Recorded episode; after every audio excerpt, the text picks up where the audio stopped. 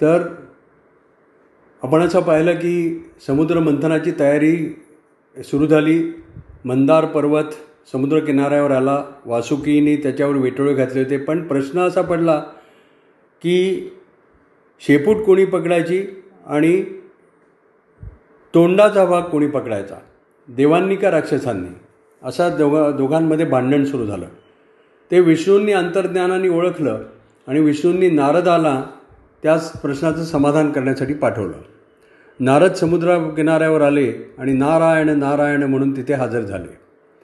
आणि ते म्हणाले की अरे तुम्ही कशासाठी भांडताय? काय कारण आहे?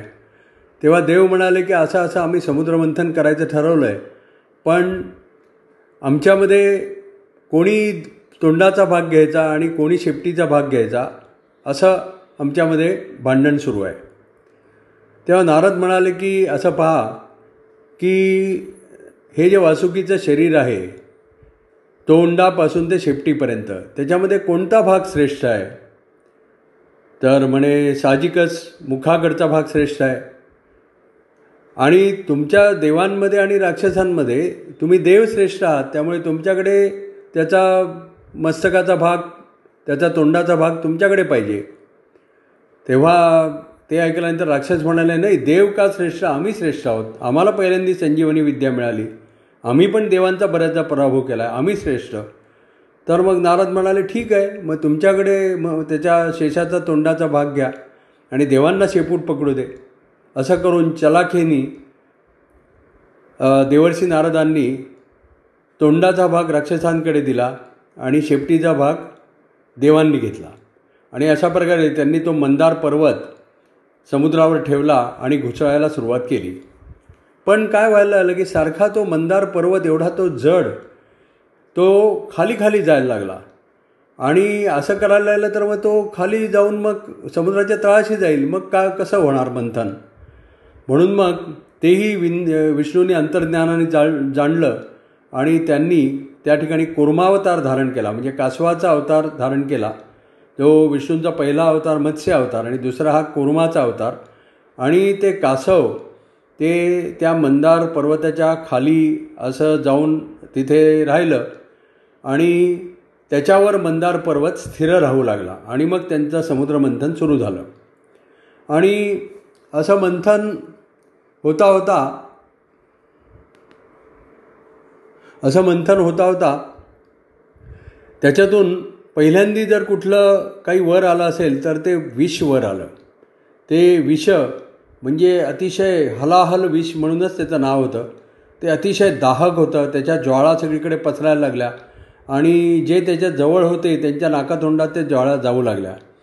आणि देव आणि राक्षस दोघंही ते विषाचा तो कलश वर आलेला पाहून आणि तो समुद्रावर त्यांनी ठेवला आणि ते दूर पळाले त्याच्यापासून. आता आपण तर अमृताची इच्छा केली होती आणि हे तर विषवर आलं आहे आता काय करायचं? म्हणून परत देव आले विष्णूंकडे. आणि विष्णूंना म्हणाले की समुद्रातून तर हालाहल विष वरती आलेलं आहे. तर आता काय करायचं? तर विष्णू म्हणाले की याचं समाधान महादेवांकडे आहे. महादेव शंकरांकडे आहे. त्यांच्याकडे आपण जाऊया. म्हणून विष्णूंसह सर्व देव कैलास पर्वतावर आले. त्यावेळेला कैलास पर्वतावर भगवान शंकर तप करत होते आणि त्यांची सर्व या देवांनी स्तुती केल्यानंतर ते तपातून भानावर आले ध्यानातून भानावर आले आणि त्यांनी विचारलं की विष्णूंना त्यांनी नमस्कार केला आणि ते म्हणाले की तुम्ही सर्वजण माझ्याकडे काय प्रयोजन घेऊन आला आहे काय काम निघालं आहे तेव्हा विष्णूंनी सांगितलं की असं असं देव आणि राक्षस समुद्रमंथन करत होते. आणि त्याच्यातून आता हे कालकूट विष वर आलेलं आहे.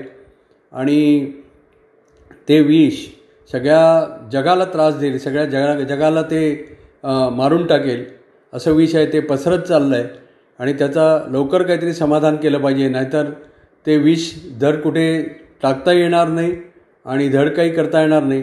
तर याचं काय करायचं? तेव्हा महादेव म्हणाले की याचं समाधान माझ्याकडे आहे. आणि तुम्ही काही चिंता करू नका. मी त्या विषयाचा काय करायचं ते बघतो. म्हणून मग महादेव सर्व देवांसह समुद्रकिनाऱ्यावर आले आणि त्यांनी तो विषाचा कुंभ आपल्या हातामध्ये घेतला आणि आपण ज्या सहजतेने दूध पितो त्या सहजतेने त्यांनी ते विष आपल्या मुखातून कंठामध्ये धा धारण केलं आणि त्यामुळे त्यांचा कंठ निला निळा झाला आणि त्यामुळे त्यांना नीलकंठ असं नाव पडलं. आणि ते सर्व विष त्यांनी असं प्यायलं आणि तो कुंभ रिकामा केला. त्यामुळे सग सर्व जगावरचं सर्व विश्वावरचं हे कालकूट विषाचं त्याला कालकूट म्हणतात आणि हलाहल पण म्हणतात तर अशा विषाचं संकट टळलं आणि शंकर तिथून अंतर्धान पावले विष्णू आपल्या ठिकाणी गेले आणि देव आणि राक्षस यांनी परत समुद्रमंथन सुरू केलं. परत ज्यावेळेला समुद्रमंथन सुरू झालं त्यावेळेला त्याच्यातून एक स्त्री सुंदर स्त्री सुंदर परि वस्त्र परिधान केलेली आणि सुवर्णाचे अलंकार घातलेली अशी एक सुंदर स्त्री त्याच्यातून वर आली समुद्रातून वर आली. आणि ती समुद्रकिनाऱ्यावर आली. देवांनी आणि राक्षसांनी परत समुद्रमंथन थांबवलं की आता हे दुसरं रत्न आलेलं आहे स्त्रीरत्न आलेलं आहे. आता हे कोणी घ्यायचं? तेव्हा राक्षस म्हणाले की ही स्त्री आमची आहे. आणि त्यावेळेला इंद्र असं म्हणाला की हे पहा आपण असं ठरवलं की आपण रत्नांची वाटणी करून घेणार होतो. पण स्त्री हे काही हे काही वस्तू नव्हे. स्त्री ही काही वस्तू नव्हे की जिची वाटणी करता येईल. तेव्हा ती तुम्हालाही घेता येणार नाही आणि आम्हालाही घेता येणार नाही. त्याचं आपल्याला काहीतरी समाधान काढलं पाहिजे की कोणाकडे तिनं जायचं. म्हणून मग त्या ठिकाणी ब्रह्मदेव प्रगट झाले. ब्रह्मदेव प्रगट झाले आणि ते म्हणाले की ही जी स्त्री सागरातून वर आलेली आहे हिचं काय करायचं ते मी तुम्हाला सांगतो. आणि मग त्यांनी असं ठरवलं की त्यांनी असं सांगितलं की पहा स्त्री ही काही वस्तू नसते आणि स्त्री कुणाला कुणाकडे जायची हे स्त्रीचा स्वतःचा निर्णय आहे. तो निर्णय तुमचा नाही देवांचाही नाही आणि राक्षसांचाही नाही. तेव्हा मी आता हिचं स्वयंवर आयोजित करतो आणि तिच्या तिच्या हातामध्ये एक वरमाला असेल आणि ती ज्याला वरेल त्याची ती होईल त्याच्याकडे ती जाईल असं करून तिथे स्वयंवर आयोजित करण्यात आलं आणि ब्रह्मदेवांनी सांगितलं त्या स्त्रीला की तू तुला असं एक मात्र बंधनकारक आहे की या सभेमध्ये आत्ता जे या ठिकाणी जे सगळे स्वयंवर मंडपामध्ये जे जमलेले आहेत त्याच्यापैकी कोणाला एकाला तरी तुला स्वीकारावंच लागेल.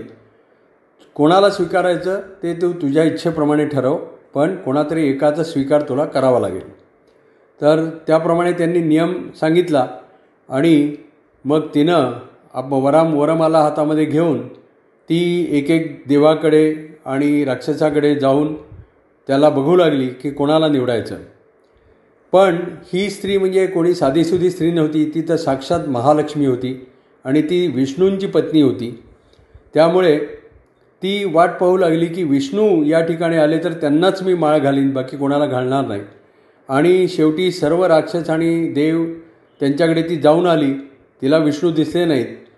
काय करावं या विचारामध्ये असतानाच त्या ठिकाणी विष्णू प्रकट झाले. आणि विष्णूंच्या गळ्यामध्ये तिनं ती कंठामध्ये तिनं वरमाला घातली आणि अशा प्रकारे विष्णू आणि लक्ष्मी यांचं त्या ठिकाणी मिलन झालं आणि ते दोघंही आपल्या क्षीरसागरामध्ये तिकडे निघून गेले. तर अशा प्रकारे विष्णू आणि लक्ष्मी यांचा त्या ठिकाणी त्या ठिकाणी विवाह झाला आणि विष्णू आणि लक्ष्मी आपल्या परत वैकुंठामध्ये आपल्या क्षीरसागराच्या तिथे आले आणि परत देव आणि राक्षस यांनी परत समुद्रमंथन सुरू केलं.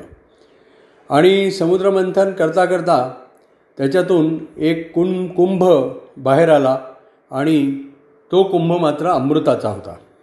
तर तो कुंभवर आल्यानंतर त्यांनी साहजिकच समुद्रमंथन थांबवलं आणि त्या ठिकाणी देव म्हणाले की हे आमचं अमृत आहे.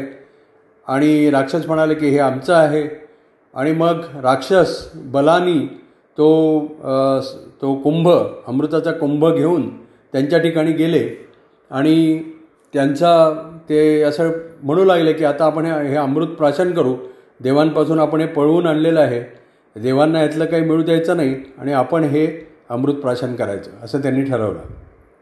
आणि मग त्याप्रमाणे त्यांचं हे सुरू झालं की आता आपण अमृताचं याचं प्राशन करायचं तेवढ्यामध्ये तिथे एक सुंदर स्त्री प्रकट झाली. याचा पुढचा भाग आपण नंतर पाहू.